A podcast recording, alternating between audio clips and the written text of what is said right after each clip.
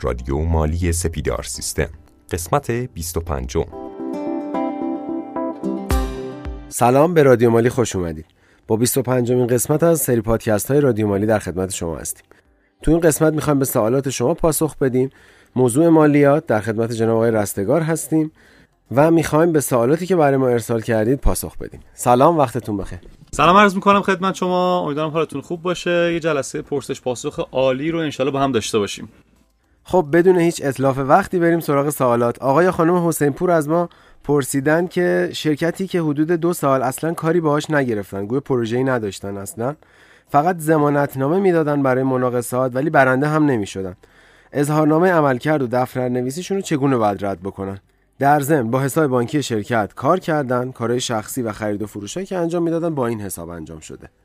خب من متاسفانه خبر خوبی برای ایشون ندارم. ببینید اگه یه شرکت کار نگرفته یعنی کار نکرده در واقع عدم فعالیته من وقتی که می‌خوام میگم کار نکردم یا کار نگرفتم آقا نه حساب بانکیم باید کار کنه نه برام اطلاعیه‌ای بره نه مالیات بر حقوقی رد بکنم هیچی.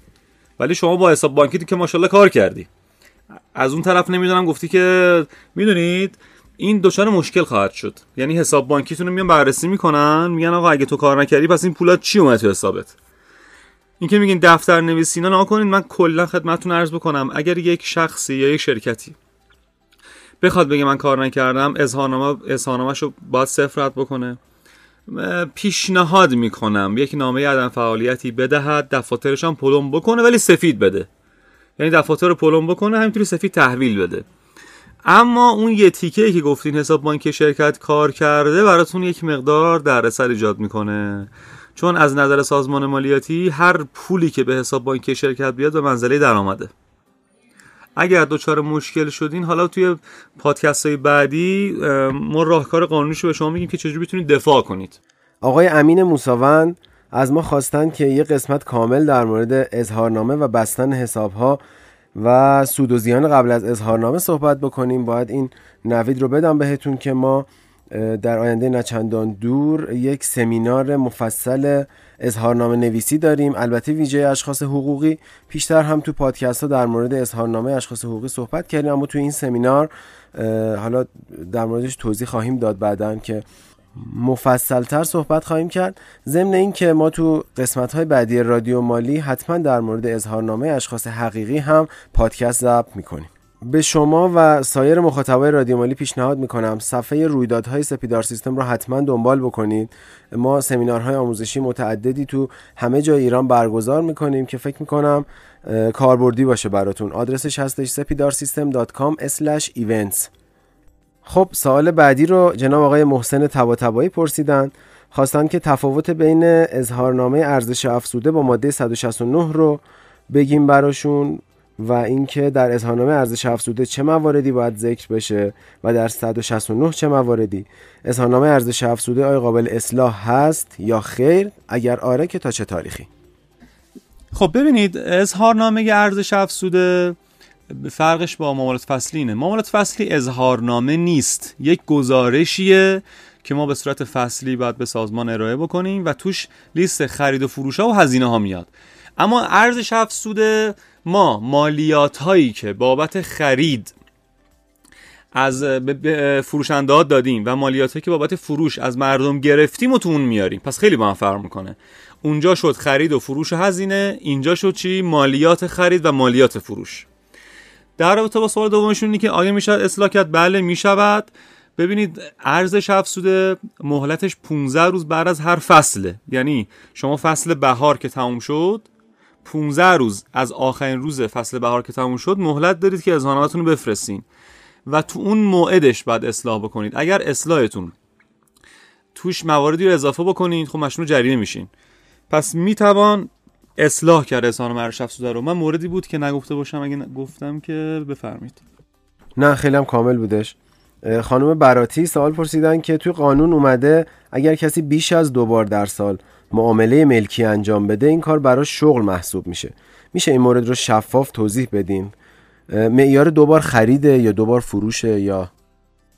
ببینید ما یه مصوبه ای داریم مصوبه 63 189 24 3 سال 88 بند یکش اومد گفت آقا نقل و انتقال املاک و حق واگذاری محل توسط اشخاص بیش از دو بار در سال در خصوص املاک به حق واگذاری خریده شده از ابتدای سال 88 شغل محسوب شده.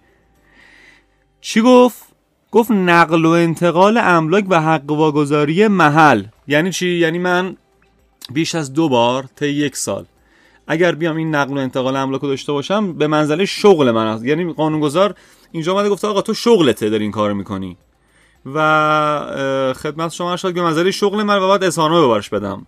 ولی متاسفانه چون اکثرا خبر ندارن از این موضوع ازش تبعیت نمی‌کنن. پس این مورد, مورد هنو هست. پس من نقل و انتقال دو تا ملکم رو فرق نمی‌کنه. می‌خواد واحد مسکونی باشه تجاری باشه اداری باشه فرق نمی‌کنه. دو بار توی یک سال نقل و انتقال بدم میشه شغل من. خانم سلیمیان خواستن که در مورد ماده 169 توضیح بدیم. فکر کنم خیلی بحثش گسترده باشه. مفصله. ولی خیلی مختصر به شما بگم ماده 169 یک تکلیفی که از ابتدای سال 91 قانونگذار به عهده مؤدیا گذاشت. گفت شما مکلفی. توی یک سال هر فصل پایان هر فصل شما 45 روز فرصت داری که بیا یه لیستی به من بدی. لیست خریدها فروشها و هزینه ها تو یه تکلیفه. که من معدی باید انجام بدم. کیا مشمولشن؟ تمامی اشخاص حقوقی تمامی اونایی که گروه اولن در رابطه با اشخاص حقیقی و اونایی که مشمول ارزش افزودن. آقای علی آبدینی سالشون رو اینجوری مطرح کردن. بنده از سال 89 یک واحد سنفی خرازی داشتم ولی به دلیل اطلاعات کم برای سالهای 89 تا 92 به مدت 4 سال مالی اظهارنامه پر نکردم. ولی از سال 93 تا 97 پر کردم و مالیات قطعی رو هم پرداخت کردم. سالهای 89 تا 92 بدون اینکه من مطلع بشم و اهمیتی بدم قطعی شده و به اداره وصول و اجرا رسیده. چندین بار با من تماس گرفتن و تهدید کردن که اقدامات اجرایی رو انجام میدن. می‌خواستم بدونم این اقدامات اجرایی شامل چه مواردی هست و آیا ممکن هست که قدرت پلمپ واحد سنفی رو به دلیل بدهی مالیاتی داشته باشن؟ دومی که از سال 93 برای این واحد سنفی جوازی کسب اتحادیه گرفتم و این موضوع آیا کمکی نمی‌کنه به اینکه برای قبل از داشتن جواز مالیات ندم؟ خب در ارتباط با سوال اولشون مطابق ماده 210 قانون مالیات مستقیم اگه معدی مالیات قطعی شده, قطعی شده خودش رو ظرف ده روز پرداخت نکنه یا قسمندی نکنه پرمادش میره وصول اجرا. وصول اجرا برگه بهش ابلاغ می‌کنه و اجرایی بهش میگن. میگه آقا ظرف یه ما فرصت داری بیای اصل و بدهی مالیات رو بدی. اگه ندی من اقدامات اجرایی انجام میدم. سوالش این بود اقدامات اجرایی شامل چیه؟ شامل یک ممنوع خروجیه. دو توقیف اموال منقول و غیر منقول. حالا شما شخص حقیقی هستی دیگه درسته؟ اگه بیشتر از 10 میلیون تومان بدهی مالیاتی قطعی شده داشته باشی ممنوع خروجی. این از سوال اولتون. پس دارایی می‌تونه این کار رو بکنه. اما در ارتباط سوال دومتون اصلا ربطی به هم نداره. شما جواز کسبتون از سال 93 به اینور گرفتین. یعنی برای سنوات گذشتهتون هیچ ارتباطی به اون سنوات نداره و دارایی برای اون سنوات کار خودشو می‌کنه. یعنی اقدامات اجرایی اصلا انجام میده. از 93 به اینور که جواز گرفتین که مال خودش حساب میشه که اصلا ارتباطی هم نداره. آقای قاسم سرتیپی پرسیدن که فروش واحدهای در حال احداث آیا مشمول مالیات ارزش افزوده و نقل و انتقال است یا خیر؟ جواب خیر. به استناد بند به استناد ماده 12 قانون مالیات بر ارزش افزوده کلا اموال غیر منقول مشمول ارزش افزوده نمیشه. آقای اکبر قرباقی سوالشون رو اینطوری مطرح کردن. پدر بزرگ مادری بنده حدود ده سال پیش فوت کردند و یک خانه از ایشان به ارث ماند اما پسر آن مرحوم این خونه رو نفروخته هنوز تقسیم وراثت انجام نداده و تا امروز اون خونه رو به اجاره داده و پول اجاره رو فقط برای خودش نگه داشته و با کسی تقسیم نکرده. آیا پول اجاره این مدت هم جزء اون ارث محسوب میشه یا خیر؟ سوال دومشون هم این هستش که آیا هر زمان که بخواد اون خونه رو بفروشه جریمه ای باید پرداخت بکنه یا مالیات اضافی باید پرداخت بکنه یا نه؟ چون فرمودن ده سال پیش یعنی قبل از سال 95 دوستان تو بحث ارث ما توی پادکست قبلی رادیو مالی گفته بودیم که دو تا حالت داره. اگر تاریخ فوت قبل از 95 باشه مشمول قانون قدیمه. حالا چون مورد شما مشمول قانون قدیم هست پول اجاره رو پیش خودشون نگه داشتن بله مشمول مالیات بر ارث می شود بعد فرمودین که آیا هر زمان که بخواد اون خونه رو بفروشه جریمه باید پرداخت کنه؟ ببینید زمانی که خونه بخواد به فروش برسه اگر هنوز انحصار ورثه انجام نشده باشه بعد انحصار ورثه انجام بشه. چون مالک فوت کرده دیگه درسته؟ بعد انحصار ورثه انجام بشه. و تا زمانی که انحصار ورثه انجام نشه اصلا خونه نمی‌تونه به فروش بره. جریمه ای هم نداره. یعنی تا زمانی که خدمت شما شد که انحصار ورثه انجام نشه اصلا نمی‌تونید بفروشین. که جریمه داشته باشه. آیا باید مالیات اضافی باید پرداخت خیر؟ مالیات اضافی نداره. فقط تو باب ارث میره. خانم بهناز اسفندیاری پرسیدن که در صورتی که من شخص حقیقی کار کنم و بند جیم باشم و بخوام فروشی به شرکتی داشته باشم چه فاکتوری باید به شرکت خریدار بدم؟ چون اونها از من فاکتور رسمی می‌خوان. ببینید اولا بند جیم نداریم از 95 بیمه گروه سوم داریم. یک. دو. مشاغل فاکتور نوع دوم می‌تونه بزنه. و اگر هم فاکتور نوع اول بخواد طرف مقابلش ازش می‌تونه بزنه. توی گوگل search کنید فاکتور نوع اول قشنگ براتون نمونهاشو میاره. که بالا مشخصات فروشنده پایین مشخصات خریدار قشنگ می‌تونید تایپ شده اینا رو بزنید و می‌تونید که اطلاعات خودتون رو تو این فاکتور بزنید هیچ مشکلی هم نداره. یعنی می‌تونید فاکتور نوع اول بدین شما هم. فرق نمی‌کنه. آقای وحید دهخان خواستن که در مورد ماده 169 و صورت معاملات فصلی پادکست تهیه بکنیم که این کار رو حتما خواهیم کرد. گویا موضوع مهمی هستش و دغدغه مخاطبای ما هستش. یه توضیحات مختصری استاد امروز دادن ولی حتما در موردش پادکست تهیه می‌کنیم. جناب آقای محمد رضا اسقری خدمت تمامی دستاندرکاران برنامه مالی سلام عرض می‌کنم. لطفا توضیحات کامل برای اشخاص حقیقی و ماده 100 رو هم ارائه بکنید. ببینید ماده 100 رو اگر اجازه بدین ما تو اون برنامه که می‌خوایم اظهارنامه رو چون دقیقا اونجا جاشه ما یه پادکستی رو می‌خوایم بریم در ارتباط با اظهارنامه اشخاص حقیقی که توی اون پادکست دقیقا اصلا همونجا ما تبصره رو باید بگیم خدمتون تبصره ماده 100 اونجا چشم. شما دنبال بکنید. خیلی مفصلتر اونجا خدمتون عرض می‌کنیم چون خیلی مفصله.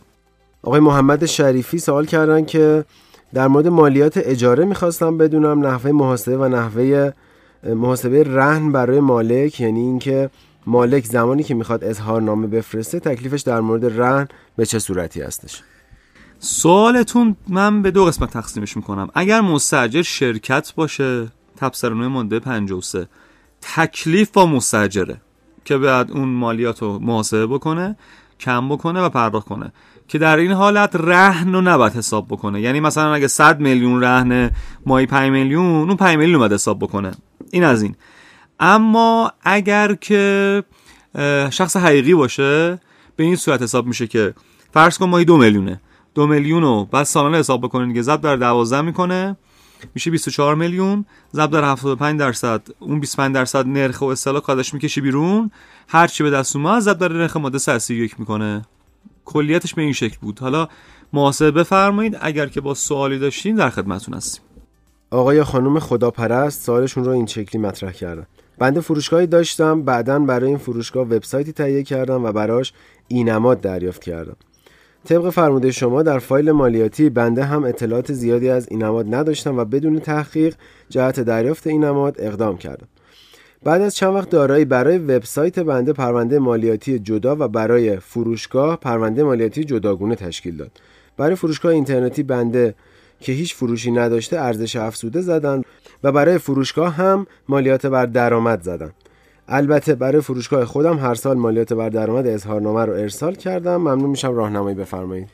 ببینید حالا آقا یا خانم خدا پرست این مشکل شما مشکل خیلی است شما اولین کاری که باید بکنید برید این پرونده رو یکیش کنید. یعنی شما الان دارین دو تا مالیات میدین در واقع. شما باید برین به اطلاع حوزه به نظر من فروشگاه اینترنتیتون رو بیارید زیر, زیر نظر شخص حقیقیتون. اونجایی که برای شما جداگونه رفتن تشکیل پرونده مالیاتی دادن برای سایتتون نامه بزنید بگین آقا من فلانجا رو پرونده دارم. اون پرونده رو کنسلش بکنید بیا زیر مجموعه این با مستندات ها. یعنی شما باید پروندهتون رو ببرید اونجا بهشون نشون بدین. میگن آقا من اینجا پرونده دارم خودم. این یه مورد. دو ارزش افزوده اول ببینید که شما مشمول هستین یا نه جزء فراخوانا هستین یا نه. اول اینو بررسی کنید. ما هفت تا فراخوان داریم. اول ببینید که شما مشمول فراخوانا هستین یا نه. بعدش هم اگه بودین بله بعد تکلیف داشته باشین که تکلیف داشتین که ثبت نام می‌کردین کم می‌کردین. و اینکه میفرمایید براتون ارزش افزوده اومده گزارش رسیدگیشو بگیرین. چون موردتون خیلی جای کار داره خیلی هم جای صحبت داره. گزارش رسیدگیتون رو بگیرین مطالعه کنید و دفاع کنید ازش. اگر باز برای پروندهتون سوال دیگه ای بود بپرسید در خدمتتون هستیم. آقای نیما فامیلشون رو ننوشتن برامون. گفتن که در مورد ماده 181 قانون مالیاتی صحبت بکنید و اینکه بهمون بگید چه موقع اجرایی میشه. سوالش این ذره خطرناکه. اصلا کلا ماده 181 ماده خطرناکیه. ببینید ماده 181 به پلیس مالیاتی معروفه.